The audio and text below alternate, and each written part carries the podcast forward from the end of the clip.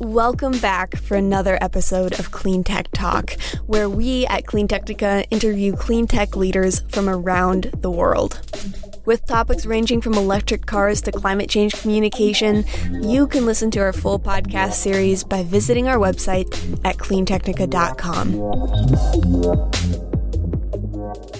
Special edition of Clean Tech Talk. I am Scott Cooney, founder of CleanTechnica, and I'm sitting with Alf Poor, CEO of Ideanomics here at NASDAQ, on a very special day for you guys. You guys had a big announcement and the unveiling of three beautiful electric motorcycles on Broadway here in New York City. Watched a handful of your folks riding these bikes around, and they're stunningly beautiful, very quiet, and drew a lot of attention from the folks here on this main drag here in New York City. Very cool to see. So thank you for joining us again. I know you've been on this podcast a number of times before, but this is a big announcement for you guys and obviously a huge step forward for your company. So welcome to the show. Thank you very much. Pleasure to be here. I wanted to start off with a little bit today talking about the news of the day. Obviously, adding Energica as a fully owned entity to the Ideanomics portfolio expands a lot of what you do. And obviously what it means for Ideanomics going forward is something that I think people might have some questions with regard to. You're in ag tech, you're in mobility, you're in financial services, consulting. Tell me a little bit about what you've done here today and the addition of Energica to your portfolio of companies. Yep. So thanks, it's a really great question. Energica makes exceptional high-performance motorbikes. You know, they're a thoroughbred Italian brand. They're out of Motor Valley. So their neighbors are Ferrari, Maserati, Lamborghini, Ducati. So we have a motorbike, series of motorbikes that they've produced that are every bit as compelling as those other brands that we all know and love out of Italy. But the reason for us to be interested in that is not for a high-performance motorbike.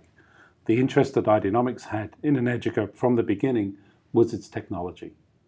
And one of the interesting things about electric vehicles is this is a different world than internal combustion engines. It is possible to take technologies from motorbikes and use them in other areas of our business, be it ag tech, be it commercial vehicles of other kinds. And so there's a commonality within EV. And there was just a tremendous amount of IP, technology, and expertise within Energica that we knew we could leverage across the group. Terrific. Obviously, Italy's Motor Valley, high performance, everything. Livia, the CEO of Energica, today referred to a little bit of the tip of the iceberg being the Energica motorcycle itself. And I thought that was a great analogy. And it really touches on this idea that there's a lot more underneath the surface of this acquisition that can help, you know, a lot of the other brands and then also turn into a high growth model for Ideanomics. What excites you the most? What's probably the biggest thing you'd want to point an interested investor or an interested stakeholder of some kind towards with regard to this Energica insight you guys are talking about? Yeah. Energica's technology is very, very valuable to the mobility industry at this point. They have mature, high performance, low weight product that can be translated to non-competing markets. So if you want to look at construction, marine, aviation, ATVs and off-roaders that are not two-wheelers, we've been in some very interesting discussions with the types of companies that produce those vehicles. And they were coming to Ideanomics not with Energica in mind, but because we own US Hybrid, because we're looking to finalize the acquisition with Via Motors. So the breadth of technology that we have, the charging systems and other things that we have, gets us into a lot of conversations laterally across the mobility industry.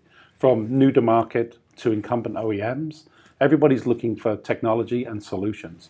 So in many cases, Ideanomics has a lot more respect within the industry than it does if you look from the outside. Okay, because we do have a lot of subject matter expertise and a lot of world-leading engineers. So a lot of these companies were coming to us, and more of our suggestion back to these companies when they were looking for technology to put within their products is, we'd like to introduce you to Energica. Because Energica, more than any of the other companies that we have, has built everything from the ground up internally. It's used a couple of partners in Italy to do it, but this company owns all of its own tech from start to finish. That's very unique in automotive in general. They had to do that because they were first to market. There was nobody else's technology to leverage. And so what we now have within the Energica kind of product suite is a number of scalable components from product, like motors, battery management systems, drive controllers, through to software and telematics that can be leveraged by other people. And it is such high quality, well-developed tech that we almost feel obliged to take it out to the industry, because if you are a company that is trying to make a positive change, right, you have some level of obligation to help your product, if it is the best in the market, help others as well. And that's really what Energica Insight's about. Makes total sense. And I think you referred to it in kind of a comparison to Tesla on some level, that you know they've been pure electric for so long, for 12 years now, Energica, and a big market leader in that space before anybody was really interested in two-wheel electrification. Now it's on everybody's mind. And having a 12-year head start on a lot of the competitors that are just now entering the market obviously presents a lot of opportunities. Yes. Ideanomics is a difficult company to explain to a lot of people. When I was telling people about coming here to meet with you guys and see this presentation, the question, what is Ideanomics and what does it do, is a fascinating one. It makes a lot of sense now that you guys have listened to the market for multiple years now and see an opportunity to play a little bit of that middle player to help a lot of the rest of the industry transition to an electrified transportation future. I want to touch a little bit on, this is, you're 3+ years now as the CEO of this company. Was this, and prior to that, I want to say, and to your credit, you've been a very steady hand at this company. Prior to your tenure, it was a bit tumultuous. So is this something that you have seen, and was this all part of your crafted strategy to leverage this technology to become this middle player? Has this just been listening to the market for 3 years and focusing on this? I guess my question for you is, how brilliant are you that you... It's not that it's a brilliance. The company in the previous iteration of its business was active in China, and we saw this rapid rise of the EV industry over there, and it is the most mature EV market still today. So initially, what we were hoping to do was leverage the big reputable OEMs over in China and bring their product or their technology over to the West, because the West wasn't where it is today. So this is late 2018, early 2019, just as I was coming in as CEO. Actually, something really interesting happened in the last few years, which is geopolitically, it's become very difficult for you to try to bring in technologies and products from China. Not a good conversation to have right now. Investor community doesn't want to hear it, et cetera, et cetera. So what we did was we learned a tremendous amount about the commercial EV industry while spending time in China and learning about, what makes the EV industry different, what type of transition is taking place. And one of the interesting things about the commercial side of it is the learnings that we had were directly transferable to Europe and North America. Okay, because it doesn't matter if you're in Beijing, Berlin, Germany, or Boston, Massachusetts. Okay, if you're a commercial fleet operator, you have a cargo hold or a people hold, right, that you need to make money from. And you need the vehicle to be on the road, lowest total cost of ownership, highest amount of uptime and on-road time there is. And that was what was really compelling to us. There wasn't a regional differentiation between what the commercial fleet operator does. So we studied the commercial fleet operator. Then it became obvious to us, hey, we're not going to be able to bring this Chinese tech, this Chinese product, because geopolitically it's just getting more difficult. So what we then said is, okay, we're a public company. We have access to the capital markets. There was a lot of tailwinds from SPACs and others. We were one of the stocks that got, because we did have involvement in EV, got some attention. We used that to capitalize. And instead of bringing over Chinese tech, right, we already had a good understanding of what the compelling technologies were, what the compelling types of vehicles with margin were. We said, okay, maybe there's an opportunity here to use the public company as a vehicle to raise money and grow or acquire those technologies that we would have otherwise brought in from the Far East. And so that's what we've done in the last couple of years, and that's been really compelling for us. And we did it around a really simple premise. 4 things. Got to have differentiated tech. Got to have some revenues, which means you've got product in the market. Got to have referenceable customers. And you've got to have a pipeline that our capital could help unlock. And so every company that we've bought, whether it's Wave, US Hybrid, SelectTrack, or Energica, which is our latest acquisition, all of them had those 4 things.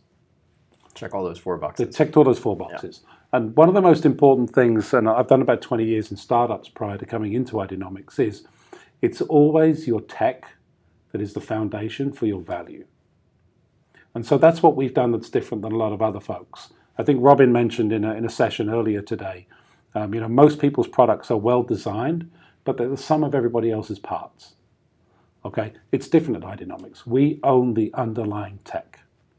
And so that's what gets us into many interesting conversations, and that's why companies like Energica that had exceptional technology were very important for us to bring into the family.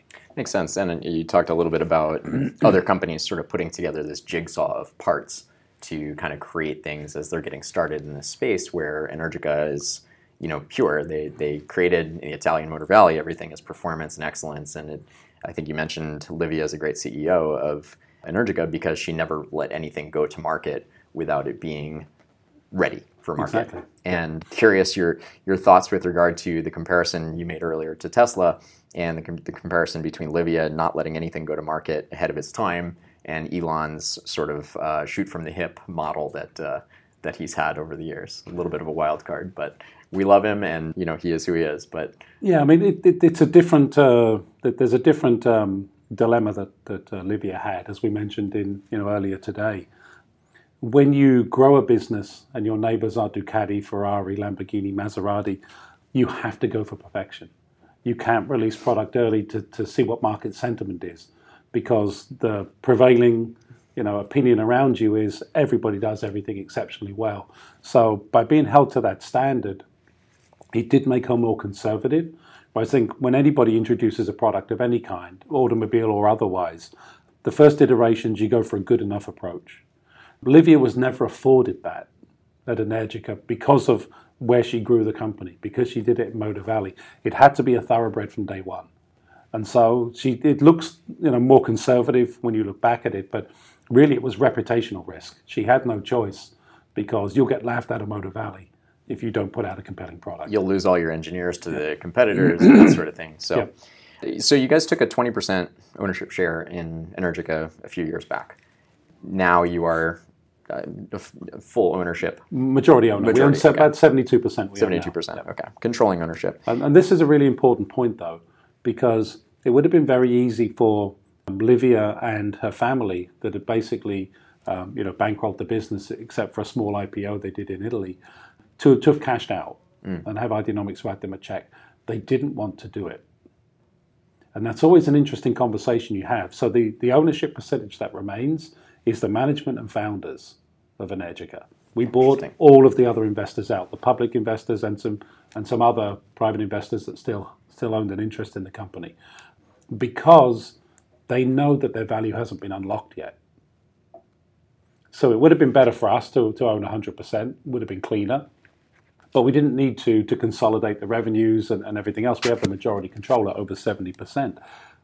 But just really, really tells you a lot about Livia and her team, that they wanted to roll their ownership because they know they haven't got the value out of the company yet. Such an interesting point that owners having skin in the game is something that a lot of investors look for. Yep. And the fact that they wanted to keep some ownership share means that they see a long-term value above and beyond what you guys have paid them already for this brand. So that is pretty neat. What milestones did your journey from the 20% to now? What did you see in that transition time from Livia, her team, the company, that really convinced you guys to keep going forward? The initial investment we put into them was so that they could increase their output. They wanted to bring in some automation and semi-automation equipment, a fairly modest investment. We made about 10 million euros, about $13 million. But what they're able to do with that, what I saw is, in automotive, it's very easy to write big checks and buy everything. What I saw with them was a very interesting approach to how they deploy their capital. Livia is looking for $5 of value out of every dollar she spends, and she gets it. And what she's been able to achieve, and how I saw her allocate the capital in the business, and the multiplier it had, was really compelling to us. And then as we got to know them more, they are very conservative in nature. It took a lot of arm wrestling to get them to start to show us some of the future tech. And when we saw some of the future technology as well, we were blown away. We were like, this could be one of the most important companies in the EV industry. And so it was, in talking to Livia, she was getting very frustrated with supply chain, access to capital, all of the things that have got nothing to do with building a world-class range of motorbikes, which she's done. So I basically said to her, look, let's shake hands and let the public company take that headache away so you guys can do what you do best, which is just make exceptional high-performance motorbikes. Yeah. And hey, at the same time, can we leverage that technology elsewhere within the group, within our ag tech tractors at SelectTrack, or wherever else it may be relevant, Treeletrik. And that was the basis for what is now Energica Inside. I love the transition there, and I love the way that the motorcycle is that tip of the iceberg that's creating so much of that underlying technology, and such a good testing ground that you guys can test it across multiple verticals, which is really neat, and yep. and puts Ideanomics in kind of a unique position to be able to do that. Obviously, this is a technology you guys are going to leverage and sell and consult and help other companies do that EV transition that you know we need so badly. What is your kind of thought that you would lend to somebody who has concern over a lot of that IP being stolen, replicated, you know, that sort of thing? Do you have any concern over that? Is that something that, you know, we've seen theft of IP in the past become a major issue for so many companies? Some people say Xpeng is just, you know, taken off so much of Teslas, and, you know, what's in your state of mind with regard to that? There's two ways to look at this. One is, you know, IP, if somebody copies you, it's a form of flattery to some degree. Most of the businesses that we acquired in the last 18 months or so had not done a tremendous amount of IP development. They'd been working under trade secrets, or they'd done some really base level IP development and registration. We've now got a robust program in place at all of our companies to do that, but we're not doing that so we can go out and force out patents onto people. I don't think that's a way that, you know, there's a saying, a rising tide floats all boats. You know, I don't think imposing your patents is a particularly good way to develop an industry, particularly in the early stages. But we do want to protect it so that people don't take advantage of our IP in a way that, you know, is harmful to the organization. So we don't believe there's the risks. I think the easy way to say it is the risks are much less than what we think we can unlock in terms of value in the market by taking this approach and by letting our technology be used by others. IP theft is a concern. We do have excellent IP attorneys that are helping us develop the portfolio to protect us, but I think the opportunity far outweighs the risks at this point. Great. I love the name too, kind of resonates with Intel Inside. You know, I'm sure you guys have had this conversation internally. You know, obviously Intel became the chip as opposed to the computer many years ago, and obviously helped facilitate the PC revolution on so many levels. Is this kind of how you guys see Energica Inside sort of playing that? Yes. Yeah, we want to be an enabling technology. Yeah, absolutely. Makes sense. Makes total sense. I love that the company has hit some milestones along the way and has obviously answered all your questions with that initial investment. Where do you see in 3 years, if you were to, you know, look in your crystal ball, where do you see the company itself, Ideanomics, Energica, the Energica Inside? What's your wild goal versus your more practical sort of sense of what this is gonna look like in 3 years? Yeah, it's interesting that in many ways, the next 3 years are gonna be way more compelling than the last three were. The last three was about understanding what technology's out there, what investments to make, what businesses to grow organically, and making foundational investments for tomorrow. Now we're at the point where I think the commercial adoption curve is starting. And we know because we're seeing how many of our vehicles or our systems are being tested by, you know, big buyers who previously weren't in the market. I think we transformed dramatically, and I think, you know, this is where the rubber's going to meet the road. I expect to see a lot of consolidation in the industry. and I expect people who own the meaningful underlying technology to continue to perform well, and I think Ideanomics will be one of those companies. And, you know, unlocking revenue has been difficult for everybody in EV outside a passenger car. So the commercial EV space where we primarily play is now starting to come to life. And I think those revenues are what will ultimately be the indicator to the market that Ideanomics is on the map and how important we are to the industry. And I can't wait. I'm impatient for that day to come. So I think in 3 years' time, I think you see a company with, you know, particularly with Via coming in, they're making a high volume product. So I think you'll see a company with sizable revenues and a passion for technology. And I think you'll see us deriving revenue similar to what we're doing with Energica inside. I think you'll see us providing technology to other OEMs, new and incumbent, as well as selling our own products direct to market. Awesome. That's really great. If you, obviously looking 3 years ahead, nobody has the perfect crystal ball, but it does appear that, and I agree with you, that there's going to be a lot of consolidation in the market for sure. I want to switch gears a little bit and talk a little bit about the company itself. You guys have an office in Ukraine.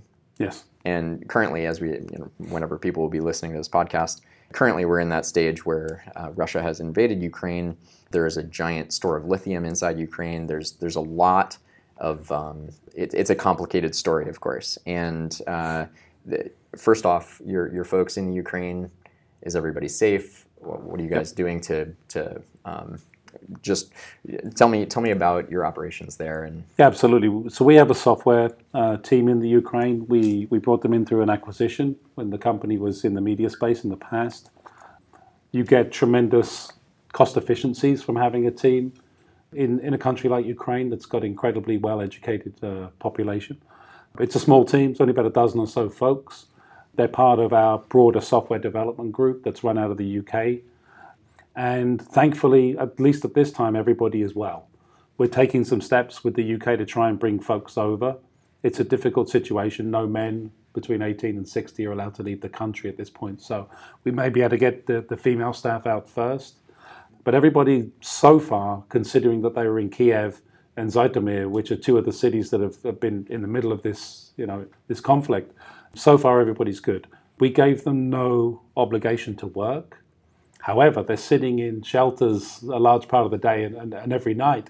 So they've asked us to work. They need something to put their mind on. They need something to take their mind off of what's going on, because there's obviously it's not a fun time to be in the middle of a war. Otherwise you're distressing. Yeah. So they've been doing their work, which tells you a lot about people. As a nation, the Ukrainians have always been very hardy, hardworking people, and I touch wood. I hope that they'll continue everybody to be safe and well. We've certainly used some of our relationships in the region to help move people around a little bit. We've advanced them salaries in advance in cash because it's very difficult to get money out. So yeah, just helping them take care of day-to-day living, but it is very stressful for the folks over there, as you can probably understand. And I think you as you introduce this subject, you hit the nail on the head. The Ukraine has some of the world's richest natural resources, not just lithium, but many other types of natural resources as well. So whatever geopolitical reasons there are for trying to cause a conflict in that part of the world, you can be certain the economics are underlying it. And I agree with you that Ukraine is an attractive target for another country because it does have and it is underdeveloped as well. Yeah, and so much of the conflict revolves around the energy ecosystem. So it's such a fascinating space for your company to be there and to also obviously be part of this electrification of everything that we need to see. So thank you for continuing to work in that space. I thank you so much for sitting down with me today. Congratulations on all this. I'm excited beyond belief to ride the bike tomorrow. I get to ride it around with, I guess, the chairman, Shane, tomorrow. It's going to be exciting. And I love that the bikes are so beautiful. I love the passion of the Italian team in this, and I love that the electrification is so sexy with regard to things that are sustainable becoming more and more attractive to the general public. So keep up the good work, and thanks for sharing with us today. Thank you. Hope you enjoy the ride tomorrow. Thank you for listening to Clean Tech Talk. Join us next time to get your electric fix.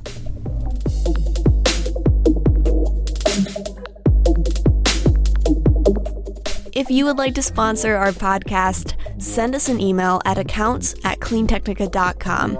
That's accounts@cleantechnica.com.